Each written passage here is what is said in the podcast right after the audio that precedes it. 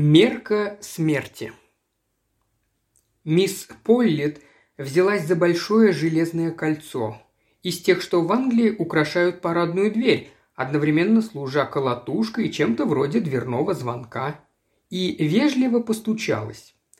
Немного подождав, она постучалась опять. При этом сверток, придерживаемый левой рукой, выскользнул, и она поправила его. В нем находилась обнова для миссис Спенлоу. Зеленое зимнее платье, готовое для примерки.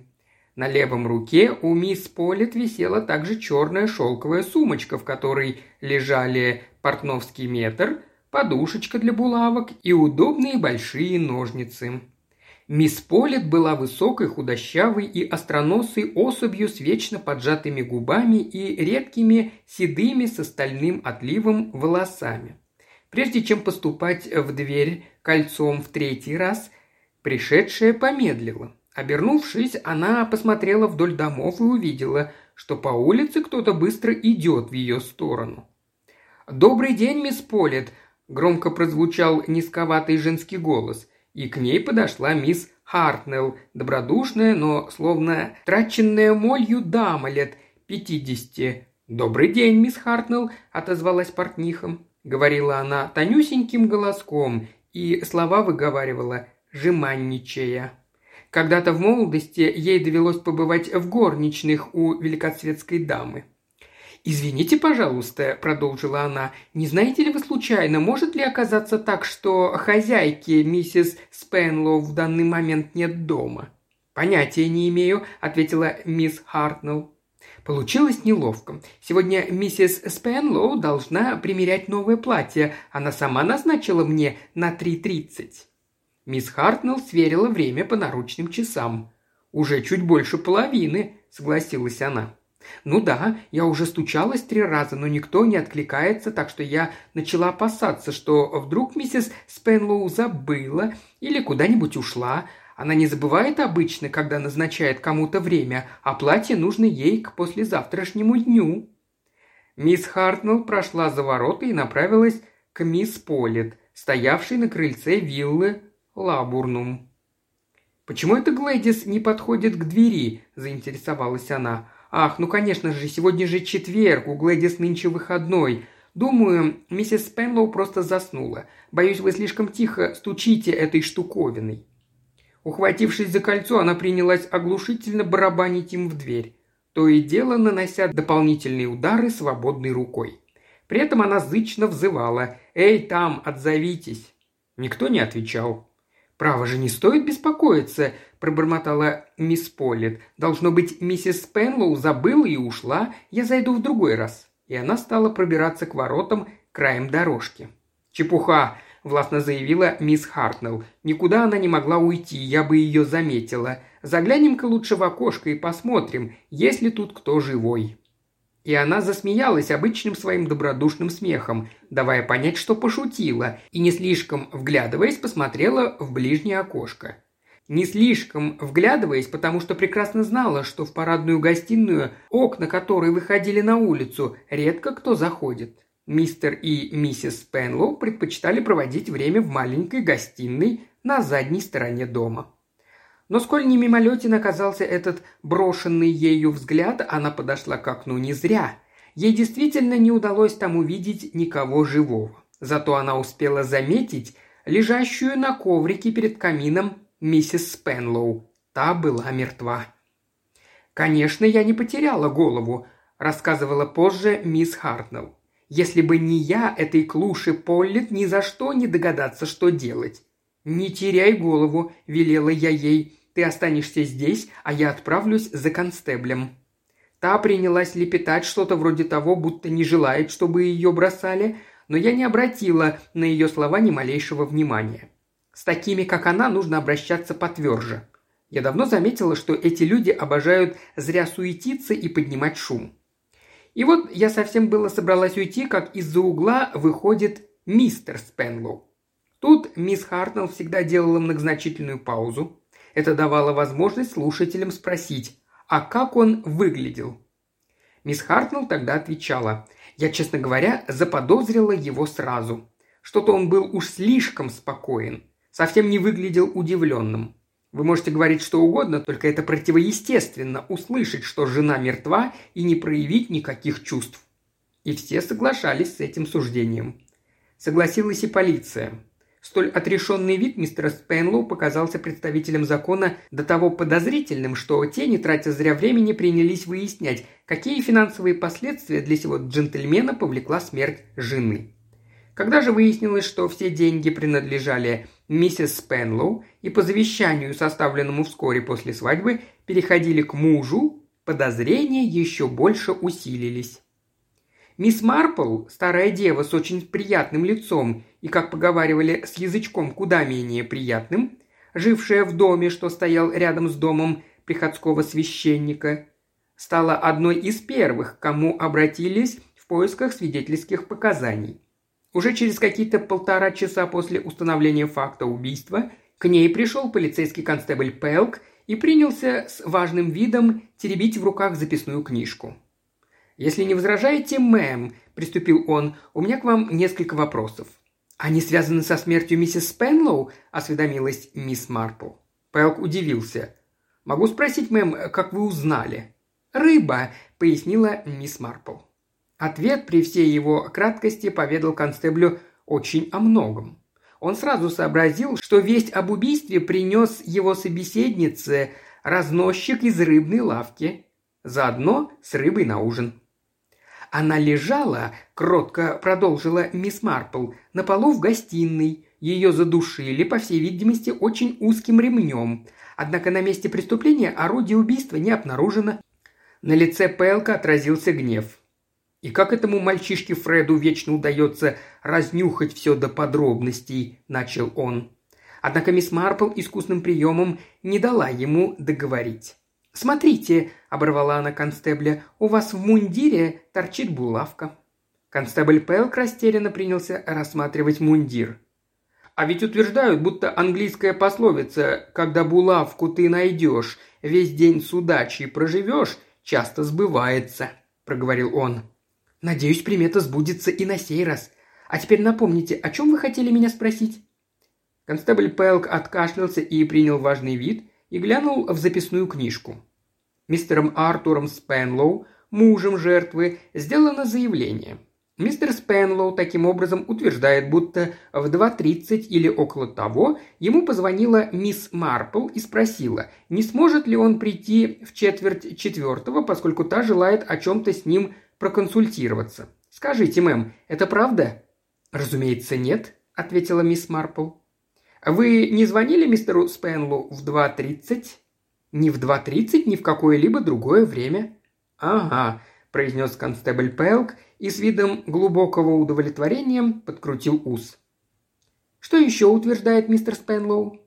Далее он заявил, что, как вы и просили, отправился к вам, причем вышел из дому в 10 минут четвертого, а когда явился по назначению, был проинформирован служанкой, что вас нету дома. «А вот это верно», – ответила мисс Марпл. «Он действительно сюда приходил, но я была на заседании женского общества». «Ага», – вновь протянул констебль Пелк. «Да скажите же, наконец, констебль!» – воскликнула мисс Марпл. «В чем вы подозреваете мистера Спенлоу?» Не следовало бы ничего утверждать на данной стадии расследования с полной определенностью, но мне сдается, заметьте, я не называю имен, будто кто-то ловко старается уйти в кусты. «Мистер Спенлоу?» – задумчиво произнесла мисс Марпл. Ей нравился мистер Спенлоу. То был худощавый, низенький человечек, речь которого всегда была строгой и вместе с тем чрезвычайно светской. Его как бы окружала аура респектабельности. Казалось странным, что ему пришлось перебираться в деревню, ведь было ясно, что всю свою жизнь он провел в городах. Но мисс Марпл удалось однажды узнать, в чем дело. Еще когда я был мальчишкой, признался он ей, мне хотелось когда-нибудь перебраться за город и развести сад. Я всегда испытывал своего рода привязанность к цветам, да и моя жена, кстати, раньше владела цветочным магазином. Там я и увидел ее в первый раз. Едва прозвучали эти сухие слова, как завеса повседневности вдруг приподнялась, и за нею открылась романтическая картина. Другая, помолодевшая миссис Спенлоу, прогуливалась там на фоне цветов. Однако на самом деле мистер Спенлоу не знал о цветах совсем ничего. Он понятия не имел о таких вещах, как семена, подрезка, высаживание в грунт, различия между однолетними и двулетними растениями. У него в голове сложился некий абстрактный образ – образ уютного садика позади виллы, усеянного яркими благоухающими цветами. И он попросил мисс Марпл, почти жалостно, стать его наставницей, а впоследствии часто задавал ей вопросы и заносил ответы в маленький блокнот. Человек он был уравновешенный, собственно, потому им и заинтересовалась полиция. С терпением и настойчивостью она собирала всевозможные сведения о покойной, и вскоре они стали достоянием всей деревни Сент-Мэри-Мид. Покойная миссис Спенлоу когда-то давным-давно работала служанкой в богатом доме. Она уволилась, когда вышла замуж за младшего садовника, и они вместе открыли в Лондоне цветочный магазин. Дела по части торговли шли хорошо, чего нельзя было сказать о здоровье садовника, который начал прихварывать и в конце концов умер. Его вдова занялась магазином и поставила торговлю на широкую ногу. Дела шли все лучше и лучше. Затем она продала его за очень хорошую цену и во второй раз отправилась в плавание по волнам супружества, на сей раз вместе с мистером Спенлоу, ювелиром средних лет, стоявшим во главе небольшого и не слишком процветающего семейного дела. Спустя некоторое время они его тоже продали и переселились в Сент-Мэри-Мид. Миссис Спенлоу была дамой обеспеченной, Доходы от принадлежавшего ей цветочного заведения она, согласно собственным словам, вкладывала, посоветовавшись с духами, то есть в самые разные предприятия. Духи, как это ни удивительно, давали ей исключительно здравые советы. Все капиталовложения приносили хорошую прибыль, порой превосходившую самые смелые ожидания. Но несмотря на постоянно возрастающую веру в духов, Миссис Спенлоу в основном удавалось избегать общения с медиумами и уклоняться от участия в столоверчении. Наоборот, она совершила молниеносный побег в область некой туманной религии индийского происхождения, кое предавалась тем не менее всей душой и которая основывалась преимущественно на разнообразных формах глубокого дыхания. Однако к тому времени, как миссис Спенлоу прибыла в Сент-Мэри-Мид – в ее духовной жизни наступил новый период, который следовало бы назвать рецидивом ортодоксального англосакства. Она часто и подолгу бывала в доме священника и усердно посещала церковные службы. Покровительствовала местной торговле в лице нескольких деревенских лавочников, интересовалась тем, что происходит в округе, а также играла по маленькой в бридж. Обыкновенная сельская жизнь. И вдруг ни с того ни с сего убийство. Полковник Мелчит, главный констебль, вызвал инспектора Слэка. Слэк имел репутацию полицейского, не ведающего сомнений. Если какая-то мысль приходила ему в голову, он был твердо уверен, что она правильная. Не сомневался он и теперь. «Виноват муж», — заявил он. «Вы так считаете?» «Совершенно уверен, сэр. Да на него достаточно только взглянуть. На лбу написано «убийца». Ни малейших признаков горя или какого-либо другого человеческого чувства вернулся к дому, зная уже, что она мертва. А не пытался ли он хотя бы разыграть из себя обманутого мужа?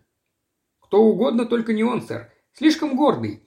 Некоторые джентльмены не способны ломать комедию. Это упрямство. Другие женщины? осведомился полковник Мелчет. Не удалось обнаружить следов ни одной из них. Конечно, он хитрое бестие, умеет спрятать концы в воду. Насколько я понимаю, он был просто сыт по горло своей женой. У нее водились деньжата, и, я вам доложу, ладить с ней было непросто. У нее одна сумасбродная фантазия вечно сменяла другую. Он хладнокровно решил избавиться от нее и зажить одному припеваючи. Пожалуй, такое вполне можно предположить. Голову на отсечение, так оно и было. Тщательно разработал план, выдумал телефонный звонок. Не удалось выяснить, действительно ли ему звонили. – оборвал его Мелчет. «Нет, сэр. Это значит, либо он лжет, либо звонили из телефонной будки. В деревне лишь два телефона-автомата, на станции и на почте. Почта сразу отпадает. Миссис Блейд запоминает каждого, кто входит и выходит. Станция не исключена. Поезд приходит в 2.27, и тогда на ней бывает народ. Но главное в том, что он сам утверждает, будто ему звонила именно мисс Марпл, чего никак быть не может. Звонили явно не из ее дома, а сама она уходила на заседание женского общества. А как вы относитесь к вероятности того, что мужа намеренно решил убрать с дороги кто-то, задумавший убить миссис Спенлоу? Кажется, вы намекаете на молодого Теда Джерарда, сэр. Я поработал и с ним, что в его случае против нас, так это полное отсутствие мотивов. Похоже, ему не достанется ничего. И тем не менее он весьма неприятный субъект. Старая история с присвоением чужого имущества лежит заметным пятном на его репутации. Я вовсе его не выгораживаю, но все-таки нужно отметить, что он пошел тогда к своему боссу и откровенно во всем признался, а его наниматели поступили далеко не мудро. «Из Оксфордской шатии», – охарактеризовал Тедда полковник Мелчет. «Как там у них учат в их секте абсолютная честность, чистота, любовь и самоотвержение?» «Да, сэр. Осознал вину, решил действовать напрямую и признаться в том, что стянул деньги. Обратите внимание, я не утверждаю, что здесь не могло быть какой-то хитрости с его стороны. Возможно, он догадался, что его подозревают, и решил сыграть на чистосердечном раскаянии. «У вас чересчур скептический склад ума, Слэк», – заметил полковник. «А вы, кстати говоря, беседовали с мисс Марпл?» «А какое она имеет к этому отношение, сэр?» «Да, в общем-то, никакого. Но ведь она, знаете ли, в гуще событий, и до нее доходят многие сведения. Почему бы вам не пойти и не поболтать с ней? Она очень наблюдательная старушка». Слэк переменил тему разговора. «Я хотел спросить у вас одну вещь, сэр. Фирма, представляющая услуги ювелира на дому, где начал карьеру подозреваемый. Помните дело о краже драгоценных камней в квартире сэра Роберта Аберкромби? Пропали изумруды, стоившие уйму денег. Их так и не нашли. Я просматривал материалы, должно быть, это произошло, когда там служила эта Спенлоу, хотя в то время она, наверное, была совсем девчонкой.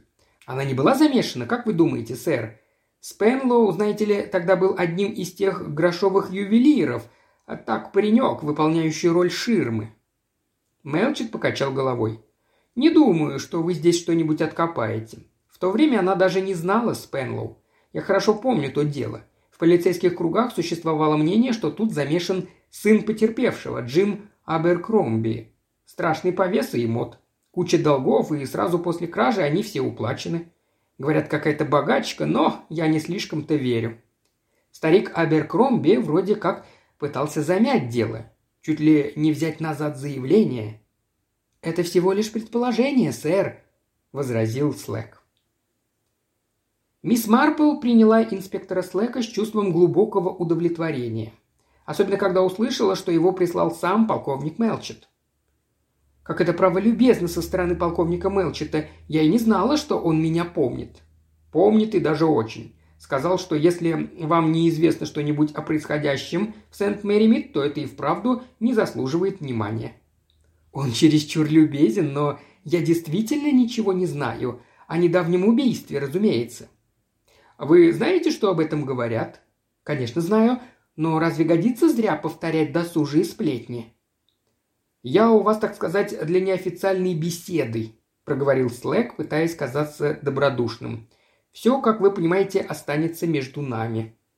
«Вы хотите сказать, что действительно интересуетесь тем, что говорят люди, и есть ли в их словах доля правды?» «Именно так». «Ну, конечно же, об этом только и делали, что судили, доредили, и, как вы понимаете, существует два разных лагеря. Начну с тех, кто думает, будто убийца и вправду муж. В таких случаях мужа или жену всегда подозревают в первую очередь, не так ли? Возможно, мягко согласился инспектор. Приходится жить в столь тесном соседстве, сами понимаете. Опять же, зачастую денежный вопрос. Мне доводилось выслушивать мнение, что раз деньги были у миссис Спенлоу, то мистеру Спенлоу ее смерть выгодна. В мире царит злоба, и порой самые жестокие предположения как раз, увы, и оказываются истиной. Он и вправду наследует кругленькую сумму. Вот именно. И может показаться вполне вероятным, что он задушил ее, затем вышел через заднюю дверь, прошел через поля к моему дому, спросил, дома ли я, представил так, будто я ему звонила, отправился потом обратно и обнаружил жену якобы задушенной в его отсутствие, в надежде, разумеется, что преступление спишут на какого-нибудь бродягу или грабителя. Разве не так?» Инспектор кивнул. «А что касается денежных вопросов и возможных ссор между ними в последнее время?» Мисс Марпл не дала ему договорить. «Но ведь их не было», вы знаете это, наверное?» Если бы они ссорились, об этом знал бы каждый. Глэдис Брен, их служанка, разнесла бы сплетни по всей округе. Она могла и не знать, проговорил инспектор не слишком уверенно и получил в ответ улыбку, полную сочувствия. «Но есть и другие мнения», – продолжила мисс Марпл. «Вспомним о Тедди Джерарде. Симпатичный молодой человек действительно останавливает на себе взгляд. Боюсь только, восхищенные взгляды оказывают на таких несколько большее влияние, чем следовало бы. Взять нашего преподобного викария. Просто магическое воздействие. Девушки валом валили к нему в церковь и на вечернюю службу, и на утреннюю. А множество женщин постарше стали принимать необыкновенное активное участие в жизни прихода. А вы бы видели, какие они ему шили шапочки, какие вязали шарфы. Бедный юноша так смущался. Да, ну к чему же все это? На чем я остановилась? Ах да, этот юноша, Тед Джерард. Конечно, о нем судачит немало. Он так часто приезжал из Лондона к ней в гости. Хотя миссис Спенлоу сама мне говорила, что он член какой-то Оксфордской группы, кажется так. Религиозное движение. Думаю, они там люди искренние и очень серьезные. И на миссис Спенлоу все это производило большое впечатление. Мисс Марпл перевела дыхание и продолжила. Я уверена, что нет оснований думать, будто за этими визитами стоит нечто большее. А, но вы знаете, каковы люди. Очень многие у нас в деревне убеждены, что этот юноша вскружил голову миссис Спенлоу, и та одолжила ему кучу денег. И нужно сказать, его действительно видели в тот день на станции, в поезде, в лондонском поезде, который отправляется в 2.27 пополудни. Но, думаю, вы согласитесь, что вовсе не трудно выскользнуть из вагона с другой стороны, скрытно пройти вдоль железнодорожной насыпи, скрываясь за нею, перелезть через забор, а затем вернуться кружным путем, прячась за живыми изгородями. Так можно запросто миновать выход со станции. Так что вовсе не обязательно, чтобы его видели идущим по дороге к их вилле. И вот еще, поговаривают, будто миссис Спенлоу была одета довольно необычно. Необычно? В кимоно, не в платье. Мисс Марпл покраснела. Такие вещи, знаете ли, наводят некоторых людей на определенные мысли. Думаете, кимоно вправду наводит на определенные мысли? О нет, я так не думаю. Пожалуй, кимоно было бы вполне уместно. Вы полагаете, оно было уместно? При соответствующих обстоятельствах, конечно. Взгляд у мисс Марпл стал холодным и задумчивым. В таком случае это дает нам другой мотив – ревность мужа. Нет-нет, мистер Спенлоу никогда не стал бы ревновать. Он из тех, кто не видит дальше своего носа. Если бы жена его бросила и перед уходом оставила записку, приколотую к подушке для булавок, это стало бы для него первым сигналом об измене. Инспектора Слэка смущал ее пристальный взгляд. Ему пришло в голову, что в ходе всего разговора мисс Марпл пытается навести его на некую все время ускользающую от него мысль. И вот теперь она проговорила многозначительно. «А вы не обнаружили прямо на месте ничего, способного стать ключом к разгадке, инспектор?»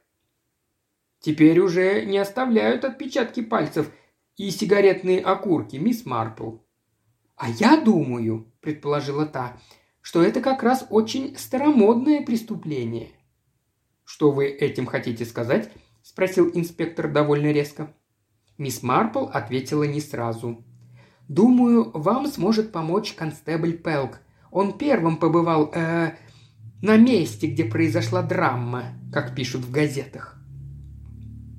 Мистер Спенлоу неторопливо уселся в шезлонг. Выглядел он расстроенным, тихим, как всегда, голосом он проговорил, четко выговаривая слова. Может, у меня и разыгралось воображение, да и слух теперь далеко не тот, что прежде, но я четко расслышал. Как сегодня один мальчуган сказал позади меня, «Это он, да, тот самый». У меня создалось впечатление, будто он считает, что я, я убил жену, которую так любил. Мисс Марпл ответила аккуратно, состригая с куста розы засохший цветок. Не сомневаюсь, что в его намерении как раз и входило создать у вас такое впечатление. Но как могла подобная мысль возникнуть в детской головке? Мисс Марпл покашляла. Наслушался разговоров старших, конечно. Вы хотите сказать, что все тоже так думают? Добрая половина жителей Сент-Мэри-Мид. Но, дорогая мисс Марпл, что могло дать им повод? Я был искренне привязан к жене. Она, к сожалению, не любила деревенскую жизнь так сильно, как мне бы хотелось, но полное согласие по всем вопросам, увы, недостижимый идеал. Уверяю вас, я очень остро ощущаю утрату. Наверное, так и есть, но простите за такие слова. По вас этого не скажешь. Мистер Спенлоу встал, вытянувшись во весь небольшой рост. «Моя дорогая мисс Марпл, когда-то, много лет назад, я прочитал об одном китайском философе, который, потеряв горячо любимую жену, продолжал спокойно бить в гонг на улице. Обычное занятие досужих китайцев, я полагаю. Словно ничего не случилось. Люди в том городе высоко оценили его стойкость духа. Однако, сказал мисс Марпл, люди в Сент-Мэри-Мид реагируют на такие вещи совсем по-другому. Китайская философия им чужда. Но вы-то понимаете?» Мисс Марпл кивнула. «Мой дядя Генри», — пояснила она, — «был человеком исключительного самообладания. Его девизом была фраза «скрывай чувства». Он, кстати, тоже очень любил цветы. «Я тут как раз думал», — подхватил Спенлоу, будто с каким-то рвением, что, может быть, устрою живую беседку с восточной стороны дома. Розы нежных тонов и, пожалуй, глицинии. А еще есть такие цветы звездочками, никак не могу вспомнить, как они называются. Тоном, которым она обычно разговаривала с трехлетним внучатым племянником, мисс Марпл проговорила. «У меня тут есть замечательный каталог, да еще с картинками. Пожалуйста, посмотрите его, а мне надо сходить в магазин». Оставив мистера Спенлоу сидеть в саду и наслаждаться каталогом, мисс Марпл поднялась в спальню, торопливо завернула одно из своих платьев в оберточную бумагу и, выйдя из дома, быстро пошла к почте. Мисс Поллет, портниха, жила как раз над почтовым отделением. Но мисс Марпл не спешила войти и подняться к ней. Было ровно 2.30. Минуту спустя подошел рейсовый автобус из Матч-Бенхема и остановился у дверей почты. В Сент-Мэри-Мид это всегда являлось событием дня. Из него выскочила почмейстерша и принялась выгружать посылочные ящички, большая часть которых имела отношение к торговой стороне ее деятельности, потому что в почтовом отделении она приторговывала конфетами, дешевыми книжками и детскими игрушками – Минуты четыре мисс Марпл оставалась на почте одна. Едва почмейстерша возвратилась, мисс Марпл поднялась наверх и объяснила мисс Полит, что хотела бы перешить платье из серого крепа, изменив по возможности фасон на более модный. Мисс Полит обещала подумать, что можно сделать. Главный констебль несколько удивился, когда ему доложили, что его хочет видеть мисс Марпл. Войдя, она рассыпалась в извинениях. «Ах, извините, я так сожалею, что побеспокоила вас. Знаю, вы очень заняты, но вы всегда настолько любезны, полковник Мелчет, что я все-таки подумала. Дай-ка зайду к вам, а не к инспектору Слэку. Есть одна вещь, знаете ли, но мне совсем не хочется, чтобы у констебля Пелка были из-за нее неприятности. По правде говоря, мне кажется, ему вообще не следовало бы ничего трогать». Полковник Мелчет был слегка обескуражен. «Пелк?» – спросил он. «Тот, что констеблем в Сент-Мэри-Мид, кажется, так? Чего он натворил?» Он взял булавку. Я видела ее воткнутой в его мундир. И еще тогда мне пришло в голову, а что, если он действительно подобрал ее с пола в доме у миссис Спенлоу? Ну что же, в этом нет ничего невероятного. А, собственно, что в этом такого? Булавка и есть булавка. Вообще-то он действительно поднял булавку как раз рядом с телом миссис Спенлоу. Явился вчера и напрямик доложил об этом Слэку. Пожалуй, это вы его надоумили. Конечно, на месте преступления ничего трогать нельзя, но опять же, чего особенного в булавке? Обыкновенная булавка и только. Такой может пользоваться любая женщина. О нет, полковник Мелчет, здесь вы ошибаетесь.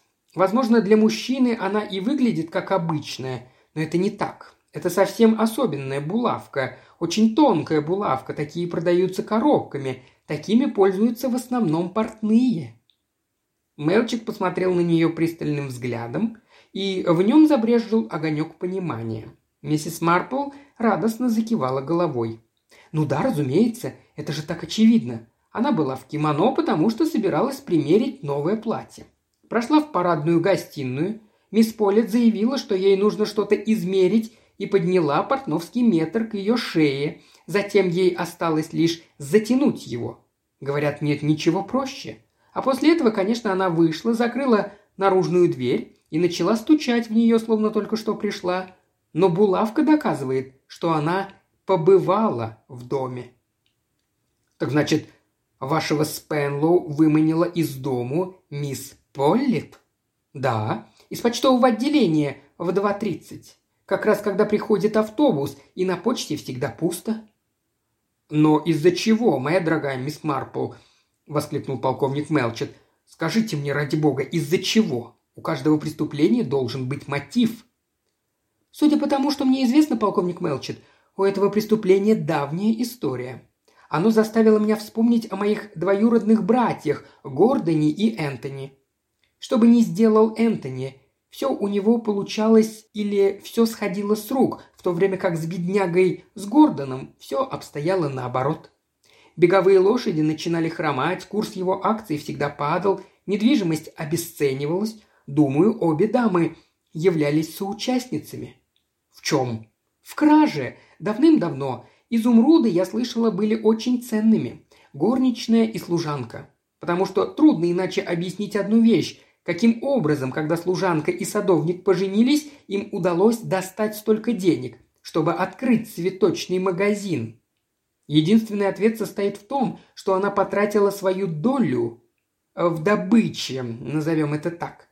Все, что она предпринимала, все удавалось. Деньги приносили деньги. Ну а другой, горничный, просто не повезло. Она пришла к тому, что стала обыкновенной деревенской портнихой. Затем они снова встретились. Сперва, думаю, все обстояло не так плохо, но появился мистер Тед Джерард, Нашу миссис Спенлоу, видите ли, к тому времени начала мучить совесть, и у нее возникла страстная тяга к религии. Молодой человек явно склонял ее облегчить душу признанием и, так сказать, очиститься. Пожалуй, она все более склонялась к этой мысли, но мисс Поллит воспринимала все совсем по-другому. Ее тревожило лишь то, что она пойдет в тюрьму за кражу, которую совершила много лет назад, поэтому ей пришло в голову разом покончить со всем этим. Кажется, она всегда была с гнильцой. Поверьте, она не моргнув, послала бы на виселицу милого, но глупого мистера Спенлоу. «Мы э, можем проверить вашу версию э, в этом вопросе. Попробуем идентифицировать эту полец той горничной, которая служила у Аберкромби, однако...» «Это будет совсем просто», – подбодрила его мисс Марпл. Она из тех, кто сразу сломается, стоит лишь припереть к стенке. А кроме того, понимаете, я э, завладела ее портновским метром. Стянула вчера во время примерки. Когда та его хватится, то подумает, что его взяла полиция. Знаете, она совсем темная женщина и подумает, будто с его помощью, так или иначе, но сумеют доказать ее виновность. Она улыбнулась и добавила ободряюще. «Уверяю, это совсем не трудно». Он тоже улыбнулся. Когда-то давным-давно его любимая тетушка совершенно таким же тоном уверяла его, что он обязательно сдаст экзамены в военную академию. И он их сдал.